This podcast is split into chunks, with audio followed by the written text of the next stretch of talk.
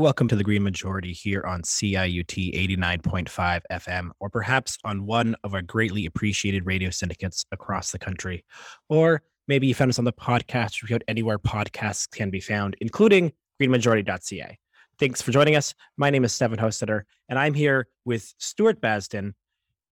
I'm going to say friend of the show. You've been on a few times over the many years, really the co-founder of XR and former uh, resident of Toronto who is organizing with 350.org. For those of you who remember the time where we would have been talking a lot about the buses going down to New York City for, I believe, the 2014 climate action, Stu was greatly involved in that work. We might have talked to you then, actually, is why, what I'm thinking of, as well as right before one of the XR actions that occurred about two or three years ago. But welcome to the show. Thanks for being here. Hey, thanks for having me again. So this is a bit of a activist retrospective, a little bit of your last few years, both organizing with XR. You've recently left XR to move on to other projects. And to get there, I think we need to start all the way in Toronto. So let's start with you in Toronto and your decision to move back to the UK, because you obviously come to Toronto for a while and then decided to move back. Yeah. So I moved to Toronto initially 2005 for graduate school, studied philosophy and theology, went abroad for a few years, and then came back in 2010, knowing that I wanted to get involved in activism in some way, but struggling. The first couple of years, I really struggled. I didn't find a community to get involved with. I went to a couple of protests, volunteered at a couple of one off things. But then I discovered the fledgling group of Toronto 350.org, and it was really exciting. It was a small group. We could do what we wanted. And suddenly there was this thing that I could contribute to and it, there was a like ah i've got energy for this and it gives some meaning and purpose to my life and it gives me a community that i can organize with. And gradually over the next few three three and a half four years i just started pouring myself into that more and more. It quit one of my jobs so i'd go down to part-time so i could do more. You know became the center of my week to go to the weekly meetings. The community became the community that i was really involved with. And yeah, it was a big part of my life. We did some amazing things, as you mentioned, the, the People's Climate March in New York, organizing to go down there. We did divestment at University of Toronto. We're involved in that, which have divested just a few months ago. Only, or no, they said they would a few months ago. They will do it within the next year, which is only about two years behind the schedule that we'd asked them to. A remarkable I mean, victory there. Yeah, I, sorry, I I can't tell its story without remarking on it, including my favorite protest chant of all time, which was fossil fuel divestment. When do we want it? Gradually over five years. Remains. Oh yeah, when do we want my... divestment? When do we want it? Gradually over five years. Yeah, remains one of my favorite chants of all time, and it was not. It will end up being not as gradual and over seven years, but a pretty solid victory given the scale of the actual transition and the, and the efforts that was put forward. Yeah, yeah, yeah, yeah, yeah. So an amazing thing there, and and of course, when the uh, university announced its divestment, they used a lot of the language that we fed them, basically. So that was incredible. Anti pipelines, oil pipelines, gas, all of that. The group was doing some work, or trying to do some work. I say, sort of question mark how how well we did it, but around indigenous sovereignty Indigenous solidarity. And that was always a bit of contention in the group, but there was a desire to do that as best we could. But while I was there, I also got a sense of what we're doing here isn't big enough. It's not it's not meeting the scale of the systems of global politics, capitalism, tax havens, agriculture, the abuse of workers and all of this stuff is going on at a scale that is just magnitudes above what we were managing to do in 350.org. And so that took me into, ah, I'm going to go to Europe. And I, I, knew I wanted to go to the Paris COP, the United Nations Climate Summit in the end of 2015.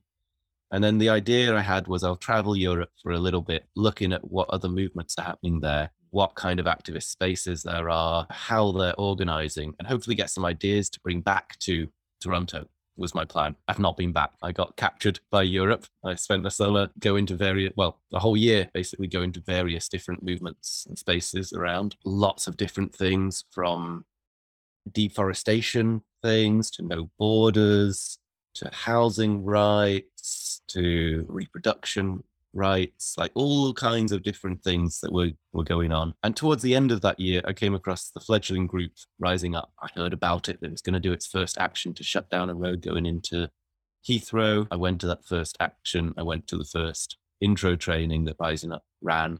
It's the three people that had set up Rising Up ran that intro training, which laid out a strategy. And immediately I was like, wow, okay, this looks good. This looks worth putting myself into. I'll give the next two years of my life to this project. And that's what I did. And Rising Up is the group that Extinction Rebellion eventually came out of. Wow. That's a it's a, it's amazing how so much of this I feel like I feel like afterwards can feel like planned and yet it's also just like you walk into the right room at the right time and you meet a few people that you connect with and you're like, "Oh, oh there's some energy here. We can do something." Yeah. And so I feel because I think this will be important later. Maybe we can dive into a bit of the philosophy behind XR. You know, what were the impetuses and the decisions that you were making, or what was the actual ideas behind the decisions you were making, and then how did that inform your strategy? Yeah, I think one of the first things that really attracted me to to rising up was we need to be an experimental group that there is a an activist culture that currently exists and there's certain things that are the right way to do activism. And whilst we remain in that way of doing things the system itself isn't going to change because we're just repeating the same thing and so the system is repeating the same thing. So we need to experiment to push the boundaries of what is acceptable activism what is possible as activists. There was a sense that we had of activism has had become a lot about direct action, small groups, affinity groups, going off, attaching themselves to something, blocking a road, uh, climbing a bit of infrastructure, stopping, you know, a fracking rig, stopping a pipeline, stopping a, a tanker, whatever it was, we're going to try and stop something. And Rising Up then looked at some of the history and the theory and, and said, hang on this, but there's something here around civil disobedience, mass civil disobedience that we're not doing. Look at what happened with the civil rights. Look at what happened with Gandhi in India and all of that.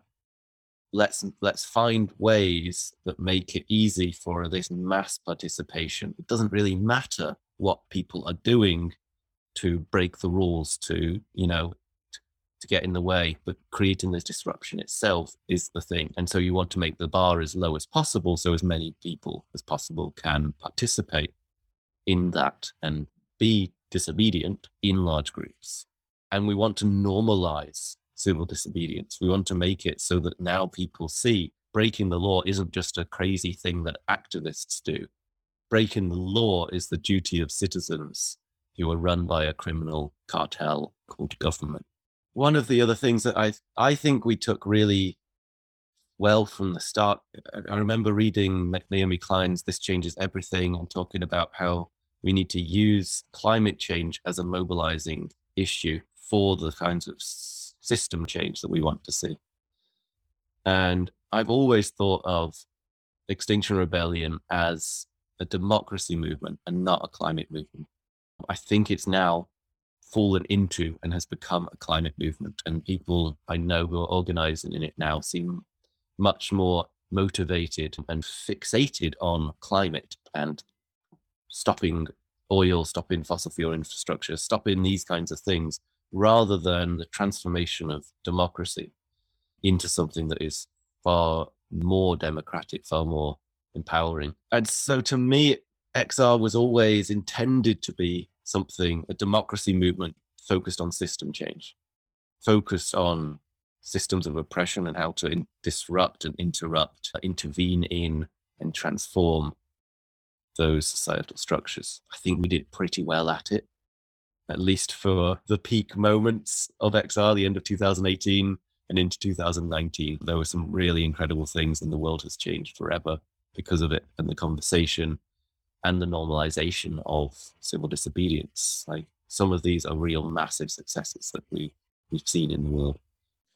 For sure. And so would you say that because of the fact that you've always seen this as a democracy movement, I presume that informed some of your most major and specific asks, which were really focused on creating a citizens' assembly and you know creating a place for citizens to have their say in how you should tackle these issues being sort of a central ask. That to me strikes me as a very citizen engagement strategy first and foremost you know rather than say other protests that might come out and say no no what we want is renewable energy for everybody which is obviously a much more i think technocratic solution perhaps. Yeah there's a sense that people are a bit sick of experts telling them what the solutions are. And and who are we as a bunch of activists to go around and tell society at large what is the right way to do society right and that's often what activist groups do is they say here here's what we should be doing here's what we shouldn't be doing the idea in xr as you say was to bring about citizen assemblies so that a jury of the people could deeply discuss and investigate different areas of society that needed changing. And then it would be people making those decisions, not the activists saying what should happen. Put it back to the people of the country and say, we need to make these decisions together. It can't just be a small group. Right. That makes sense. And so maybe we can take ourselves then through a bit of those early actions. What were the first couple things y'all did and how did you sort of experience that growth because obviously from a few people to a movement that successfully has spawned i would say probably hundreds of xr and across the world xr is now a thing. And so maybe take us through that first year or two as you grew in both your own community but also across the world. Yeah so as rising up i want to go back to the rising up days because the rising up days we established a group of i don't know between 10 and 30 people that were part of rising up, right? So it depended of who was, yeah, over a couple of years, who was organizing, how much were they organizing, did they come and go? We had some in-person gatherings for weekends. They were really important, bringing us together, building trust, and also allowed us some spaces to both strategize and work out some things, but also start to run workshops for each other and practice, um, and therefore develop some of our workshops, which became then the workshops that went out there, the Heading for Extinction and What to Do About It talk, the Nonviolent Direct Action, Nonviolent uh, Civil Disobedience training, and there were a few other early trainings that we had. But then also that time was about trust building. It was about really getting to know what's the activist scene and what do we need to go beyond.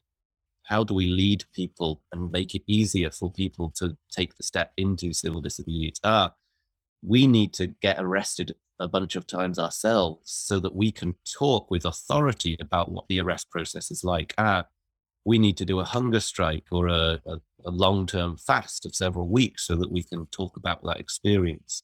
We need some of us to have gone to prison so we can give some sense of we've been there, we've done that, we've seen the prison system. We also really need to get into what are our principles and values and what are our strategy documents, because these things are going to be read countless thousands of times if we take off into a big movement.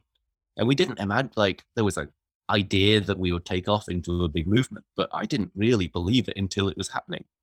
Right? I was, I was just a group of 30 of us, and five of us meeting each week in my living room, cooking a meal together and trying to figure out which Tesco or which supermarket we're going to go and stick some stickers on things as a little naughty thing to do. Occasionally sitting down in roads or blocking something. But that trust building and that sort of fine tuning, I think, is the critical part that's often forgotten to be mentioned in the history of movement. We were working on the intricate fractal patterns that when the movement got big, those say the fractal happened and it enlarged, and the same things that we'd worked on really carefully became really beautiful. And the things where there was bits of conflict between us became massive divisions in the movement and became massive conversations that went on for months and months, some of them years. We hadn't done all the work to resolve those things. That, that work is infinite, but it was interesting to see how the small stuff became the big stuff. Uh, the large reflected small. Right. That makes sense. With scale comes scaling everything. You, you can scale your successes, but also the little grains of sand become can become deserts, I'm sure. And so, so you started there, and then you obviously began to it. What was the first sort of big action? What was the first thing that you did where you're like, oh man, maybe this will become as big as we thought it could? Maybe is the right way to ask that question.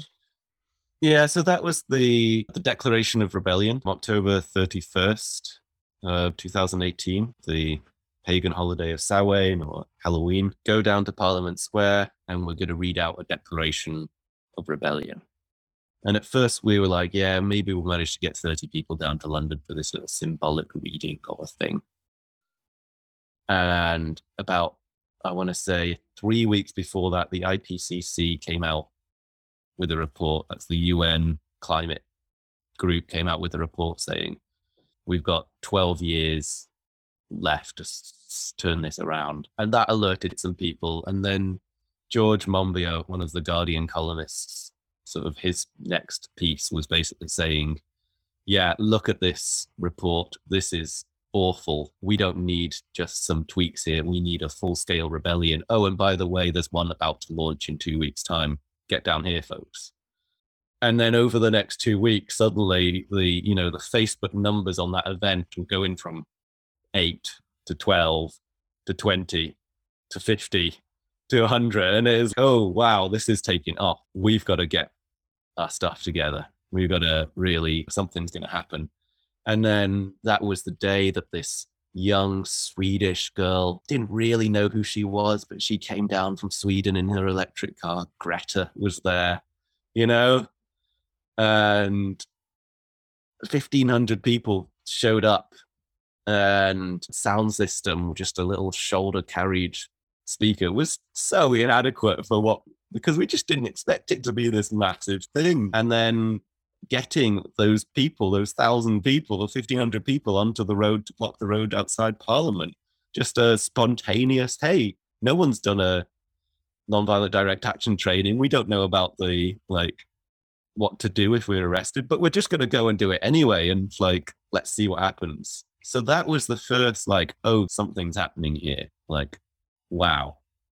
And then I remember on that day, we said two and a half weeks from now, we're going to shut down five of the bridges in London, uh, of the major bridges going over the River Thames.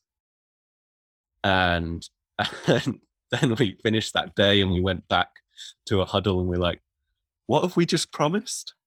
We've got to organize like five mini festivals on some bridges to block some roads. All right.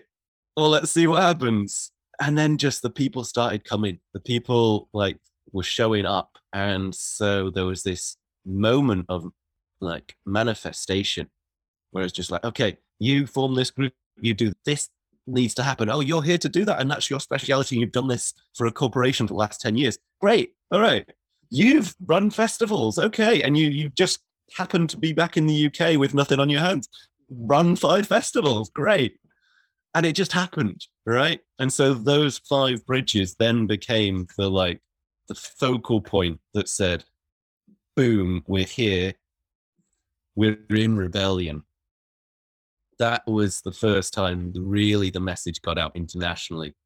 And then for the next six months, just more and more people showed up as we started to plan for the big April rebellion in 2019, uh, where we held five sites in London for two weeks.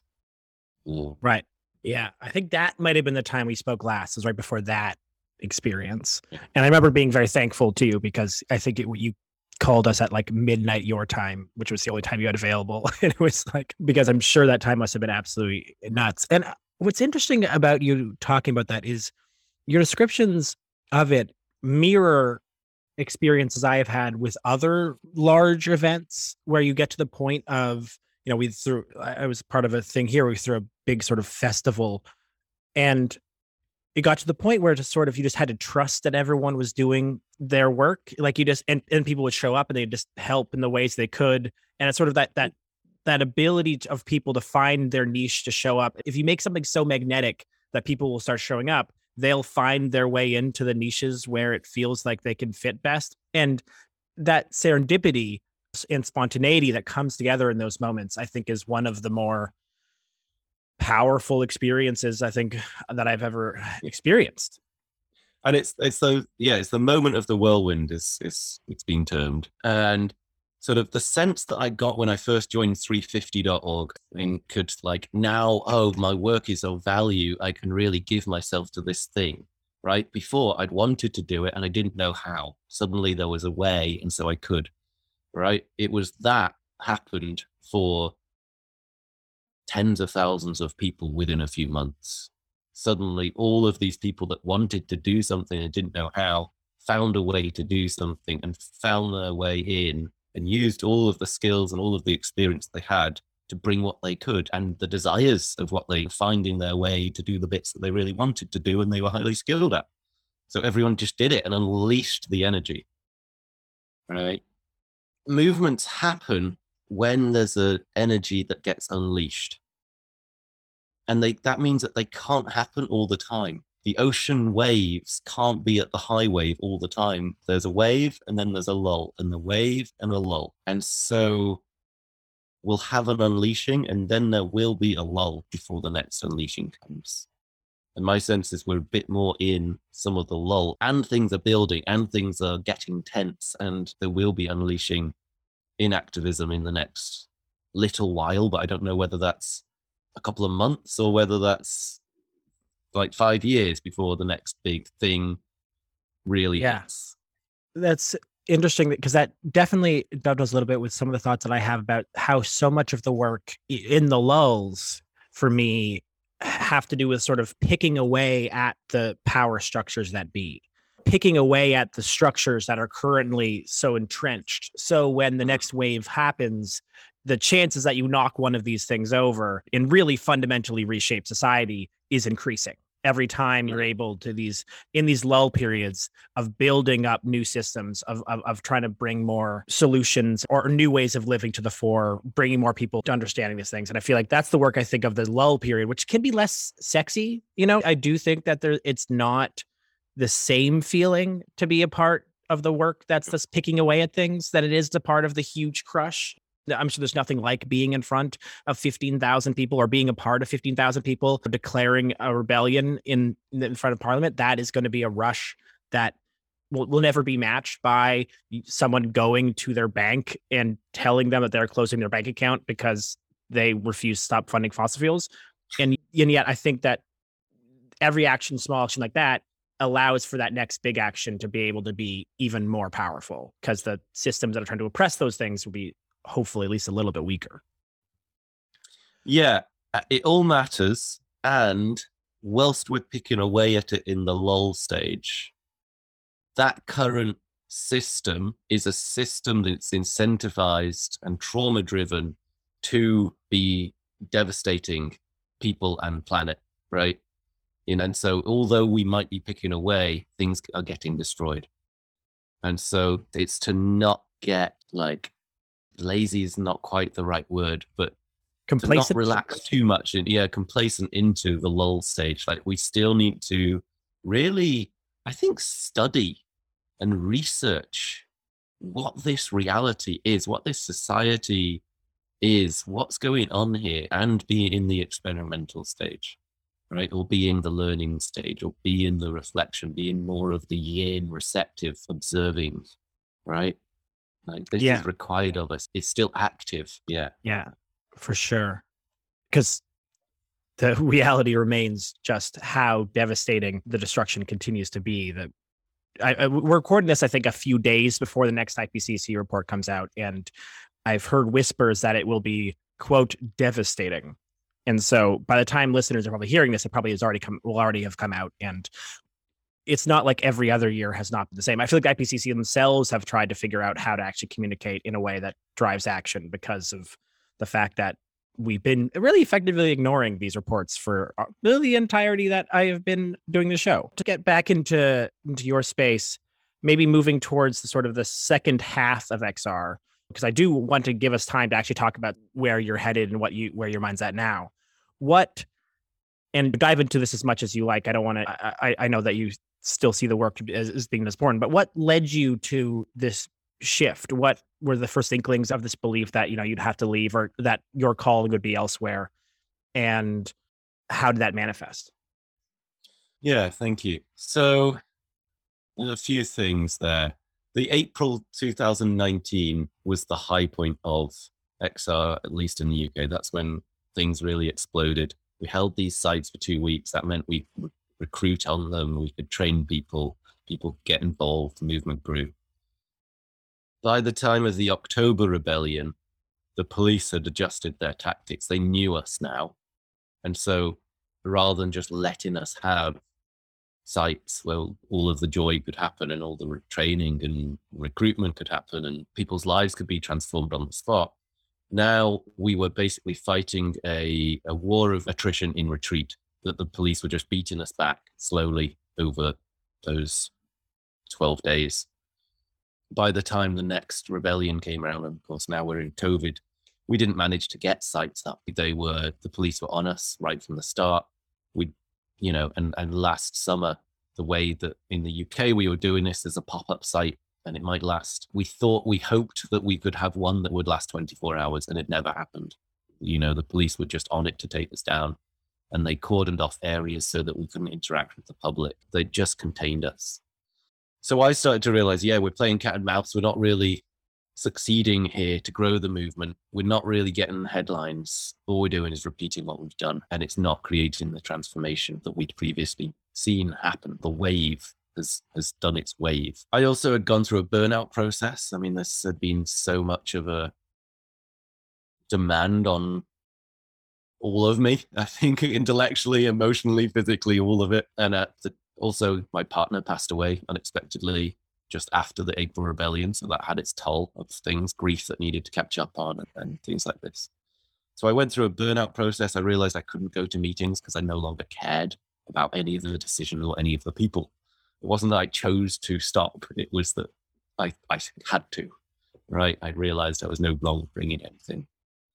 And then working through the grief of that, the betrayal of salute, you know, not being there with my friends when they needed me, all of this stuff. Oh, wow, I've become addicted to the purpose that XR gave me, that kind of realization. Where am I in the universe if I'm not pursuing this thing, right? And having to work through that sort of almost a coming out of, out of addiction, not to a substance, but just to purpose itself, right? Having some purpose in something external from me. And I think I mentioned my my late partner, Lizzie. One of the things that Lizzie brought me in, into sharp perspective is life and death and what happens. And my sense of like, hang on a second, I have a continued relationship with the being that is Lizzie. Every time I mention Lizzie or call Lizzie to mind, there is there's Lizzie in some way present here right? Lizzie's present here in this conversation. I've summoned them by saying their name. And I started to realize, okay, I've got a relationship. That means there's a continuation of what Lizzie is beyond Lizzie's bodily death. Then hearing through some some of my teachers and my guides about how, you know, there's the manifest world and there's the dreaming realities that underlie this and it's pulling like on indigenous wisdom traditions uh, and such yeah, there is the continuation and there's the manifest world. That living and dying is a consensus reality experience, whereas process and relationship are in always in continuation. Extinction is also its own consensus reality experience, right? A species, and this is I I, remember hearing Aboriginal saying of you, you can kill the kangaroo, but you can you can't kill kangaroo dreaming. There's a dreaming reality that continues that we can't ever lose. And this ties in with physics and the, you know, the conservation of information in this universe. Um, know, is, is there, it happens, it conserves information. It never leaves this universe. Some kind of sense that the universe itself is a living, intelligent, loving entity We call this interbeing, or we call this God, or we call this the great mystery or great spirit, all of these different words that we have brought me, I, I guess Lizzie's death brought me into a confrontation with this deeper sense of reality that I needed to grapple with and I needed to, I couldn't push off any longer. And that has also brought a relaxation into me in terms of what is mine to do? I guess industrial civilization has this sense of everything is urgent, that we must get the next phone or we must fill up our lives with busyness or, you know, we, we've got to, I don't know, get into space or get to the singularity or whatever it is. And we're trying to get there urgently. Everyone's rushing and rushing and rushing. And what? Where are we rushing to? We as a continuation, as a dreaming process, have eternity to do that. So rushing is just one way of relating. Urgency is one way of relating, and we don't need to be in the urgency that's so often felt in activism is a part of the urgency of industrial civilization. It just carries on doing the same thing. And I'm hearing these calls from all kinds of, you know, African heritage people, indigenous people, Sufi traditions, like all of these places calling and saying, hang on, there's a different way of relating, and we don't need to be in the activist urgency. We don't need to be in the rush. So, what else? Where else can we be if it's not urgent? That gives a very different perspective from what I was used to, right? Of we've got 12 years left to change the world, or the IPCC saying that this is red light for humanity last summer. Probably next week we'll say something even more urgent. Yeah, for sure. That piece uh, about urgency is something that I've gone back and forth with in my mind over and over again because there is such an obvious tension between the ways in which I think speed and requirement to move quickly is so fundamentally part of the problem. Like the fact that we need to have more and more stuff, the fact that the ways that our society pushes for us for more and more productivity, et cetera. And that I think I truly believe that a big part of the answer in a lot of places is partially to slow down. You know, I think part of the effort has to be across the movement to simply just have ourselves slow down and more comfortably exist within ourselves and within our moments and at the same time, there is this tension with the ways in which we are taught about our systems breaking down. And that even the ways that we see that significant action right now over the next little bit has a much bigger impact than slower action. You know, like if we decarbonize by 2050, it's very, very different for the world if we decarbonize mostly over the next 10 years and then finish it off rather than doing very little for next 10 years and then have to much more steeply drop it off in terms of total number of emissions in the atmosphere. And I personally 100% feel the drive to do more. You know, like like I, I like this addiction to purpose that you just referenced is something that speaks to me because there is this significant tension in myself. I feel like about how mm-hmm. many things I about the number of things I have to be doing enough and what that is and always yeah. thinking that maybe the next thing will be the thing that makes it enough. And it's something I'm trying to de-learn, but it's such a difficult and eh, eh, probably lifelong journey to try to do that. Yeah, yeah, yeah, yeah. And that, like, my, I've got that right. I've got that internalized voice that tells me, "Do more, do more, do more." You're never doing enough. You know, are you just taking an hour off just to sit there or take an afternoon nap? How dare you? Don't you know that there is people dying? And I, I think that's been called the white man's burden sometimes because it's particular um, way of relating to the world that has been internalized a lot by white men who then need to be saviors or, or white people that want to do more to be saviors to the to the, to the planet right and i don't mean that to criticize right that is part of the great mystery unfolding. That is part of reality at this stage. Is that's what part of our patterning, and we've gained this through all of the patterns of cultural trauma and all of our education systems, all of our little snippets that come from our parents that we don't really pick up on, but suddenly, yeah, we've all carry the not all, but many of us carry these internal critical voices saying that we're never quite doing enough don't you know mm. how privileged you are? Do you know that one? You know, like right, yeah.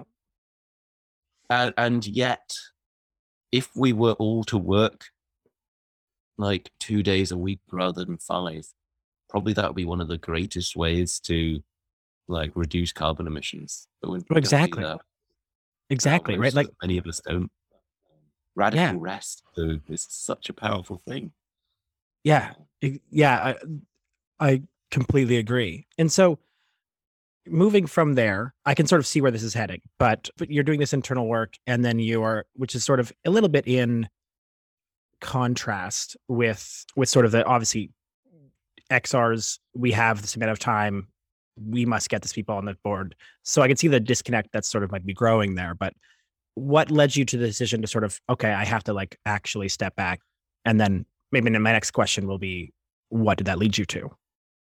So, yeah. So the thing about stepping back was seeing how, okay, we're not doing the effective thing anymore. We're running around playing cat and mouse with the police and we're burning people out. In the August rebellion, I just saw loads of people who were just basically in high states of emotional trauma. They're in contracted bodies, acting from places of fear and using more of their resources, their financial resources, their friendship resources, their emotional resources, their health in order to give themselves or into this thing that was driving them and how that depletes the, the beings, the people. It's not a life flourishing place to be. And so I don't want to be in it. And I ran some burnout courses trying to catch some of those people or give people permission to step away from because it's an emotional drive, it's an addiction, or it can be.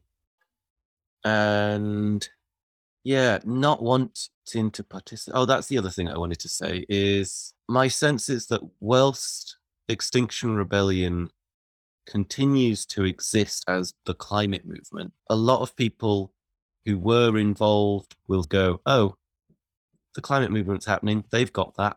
So I don't need to worry about it. Or I used to do XR. I'm glad that it continues to exist. And I'm glad that other people are now organizing it.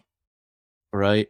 And so people will not be involved and not be making radical choices in the sense of going back to that root, going to life where their sort of life matters and making those choices moment by moment, day by day, because life, every part of it matters, every moment matters, every light, you know, every being, every human, every plant, all of us matter.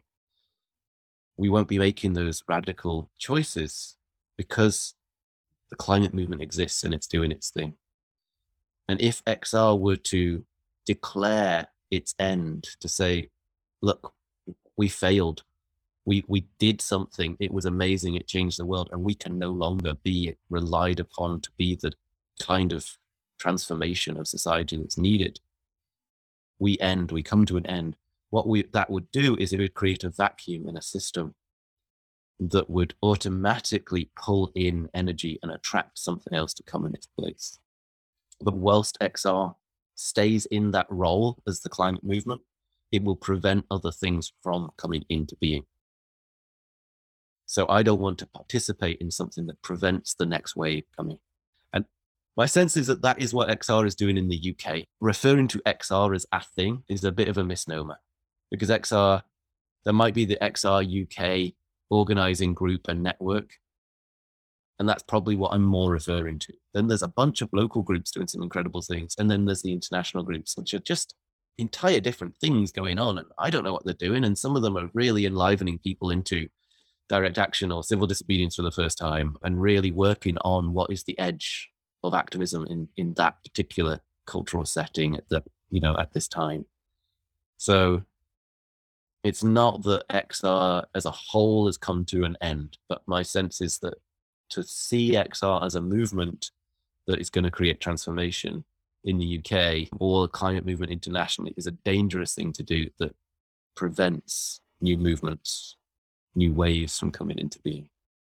Yeah, you can see versions of that in so many different places where activists, communities sort of rise up and then get powerful enough to become entrenched a bit. And then in that process, don't have the ability to recreate that sort of force. And so I guess the the, the follow question is then what do you see as next for you? Where's your energy going? So there's a few things that I'm getting more interested into. One of those is working around collective racialized trauma, really inspired by the work of Resmaa Menakem um, and reading his book, My Grandmother's Hands, and listening to podcasts that he's done, and really looking at so why are white men so traumatized in particular ways that they then have so much pain to spread around, to blow trauma through people and other beings, you know, other than human beings? And, and why do we have the societal structures that allow them to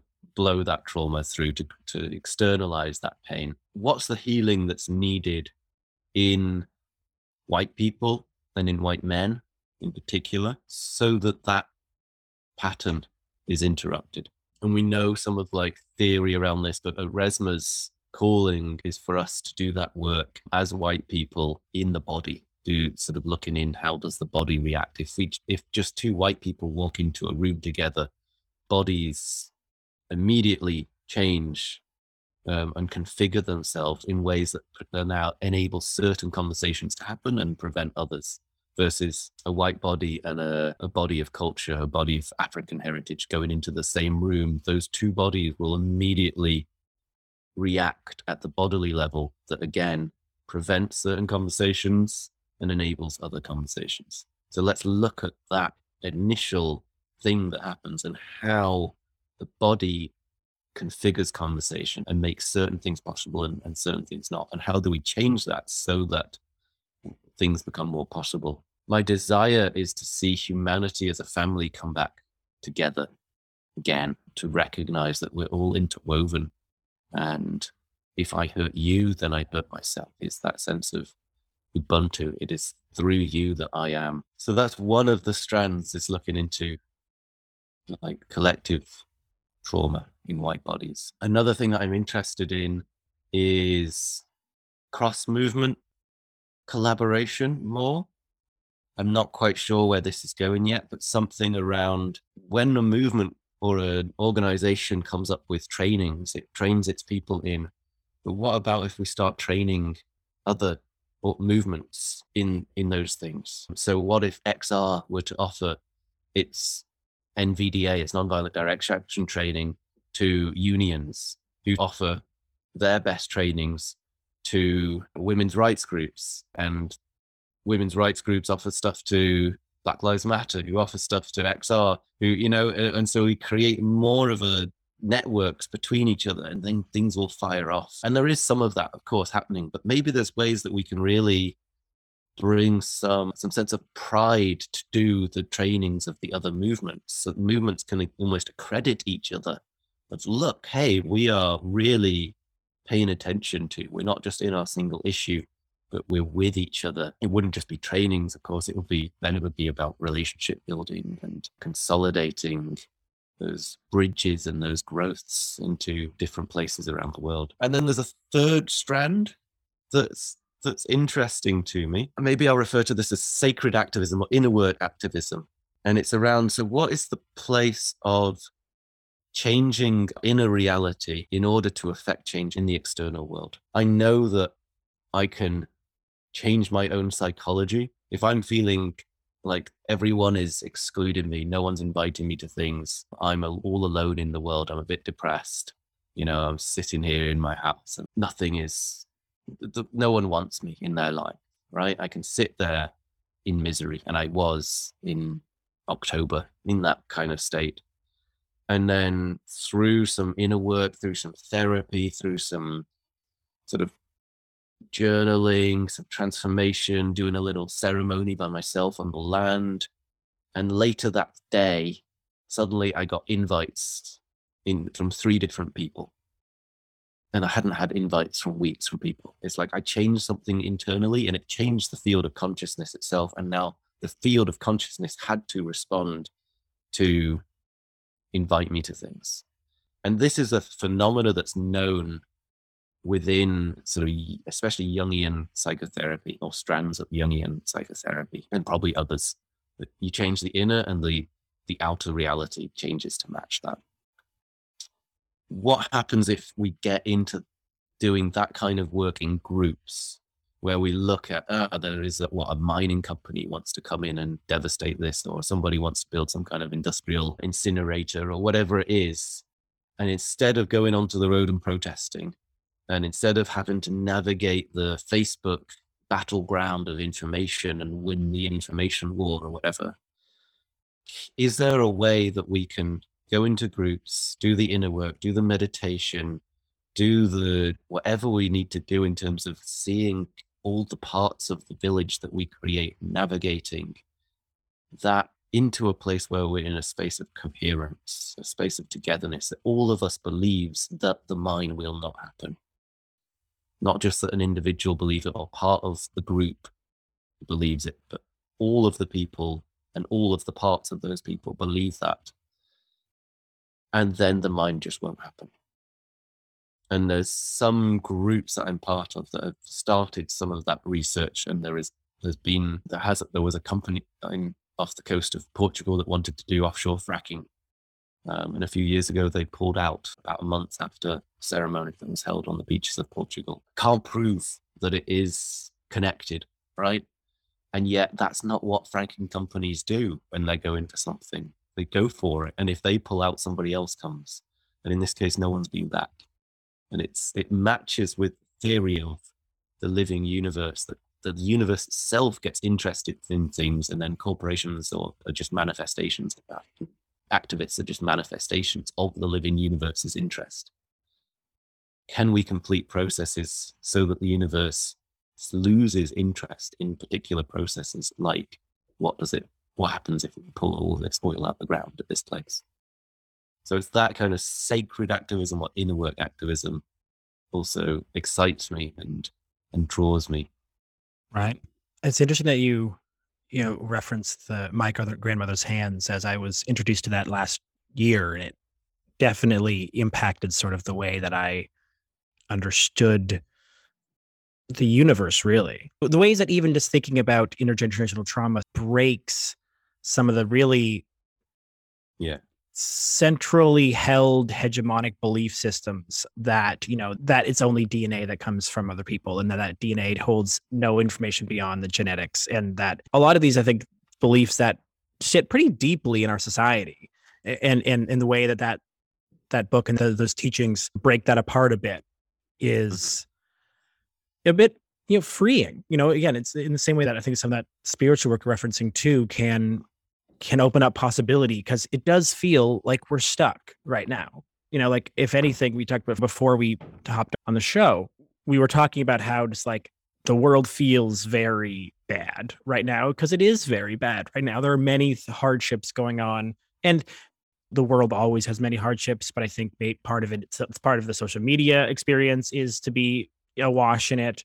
But also, it's undeniable. I think that a pandemic and a and a war in Europe are not uniquely hard things to be going on at the same time. By unique, of course, this is a, perhaps one of the biggest examples of history repeating itself, and yet here we are. Hopefully, cooler heads and peace will come much more swiftly to to Europe than it has in the past. But. I do think that there are these feelings and experiences. It's funny because it exists almost more commonly in interact with people than it does in our ethos about just how hard of a time people are having right now. Like I have so many more conversations with just people in my sphere of just like, yeah, people are not have, doing great. Then I see that reflected back in the output of culture. Like the output of culture we're experiencing right now is kind of one of things are still fine. It's amazing right. how we've managed to create a culture that's you know most tv shows ignore the pandemic ever exists you know in the ways that that we are created a sort of weird system to not pay attention to the real hardships that the world is facing and people everywhere are facing.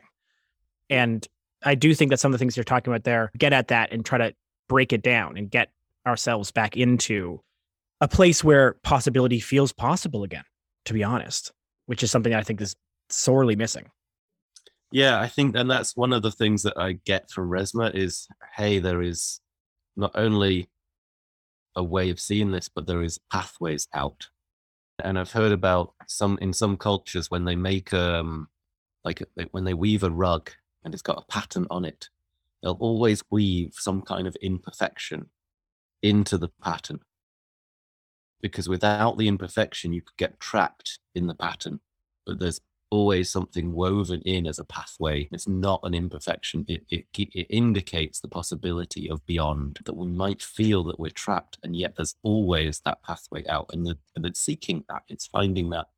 And there's a lot, I mean, a lot of attention is going into trauma and trauma research in recent years because this is being seen as, oh, yeah, this gives us some pathways out of what has otherwise become a place we can't maneuver very much. Yeah, for sure. Yeah. So I think we'll have to end our conversation roughly there. Give you one last uh, thought in half a second. So we'll go to you and I can go to the music break at the end of the show. But first, I want to say thank you so much, Stuart Basden, co founder of XR, formerly of Toronto 350, and future works unknown. But I look forward to hearing about it and staying connected and learning more re- this is a super useful retrospective, even just selfishly for myself. So I, I appreciate your time. But yeah, any any last thoughts to listeners who might have sat here with us for the last hour? I think the importance of the lulls in terms of reflecting and learning that there is the sexy part of activism where it's all going crazy in interaction and all of that. And it's really important in not just to leave it to academics or social theorists or whatever, but in our own lives, all of us, or maybe not all of us, it won't be all of our processes, but many of us can take the time to really reflect and learn on like what well, I think we all can reflect and learn on what we've been doing individually in life, but at the so, social movement level as well. Spend that time and learn from, reflect on, really face ourselves what was effective, what built things, did or didn't work. This is part of the universe coming to know itself. And yeah, and maybe that's the place. And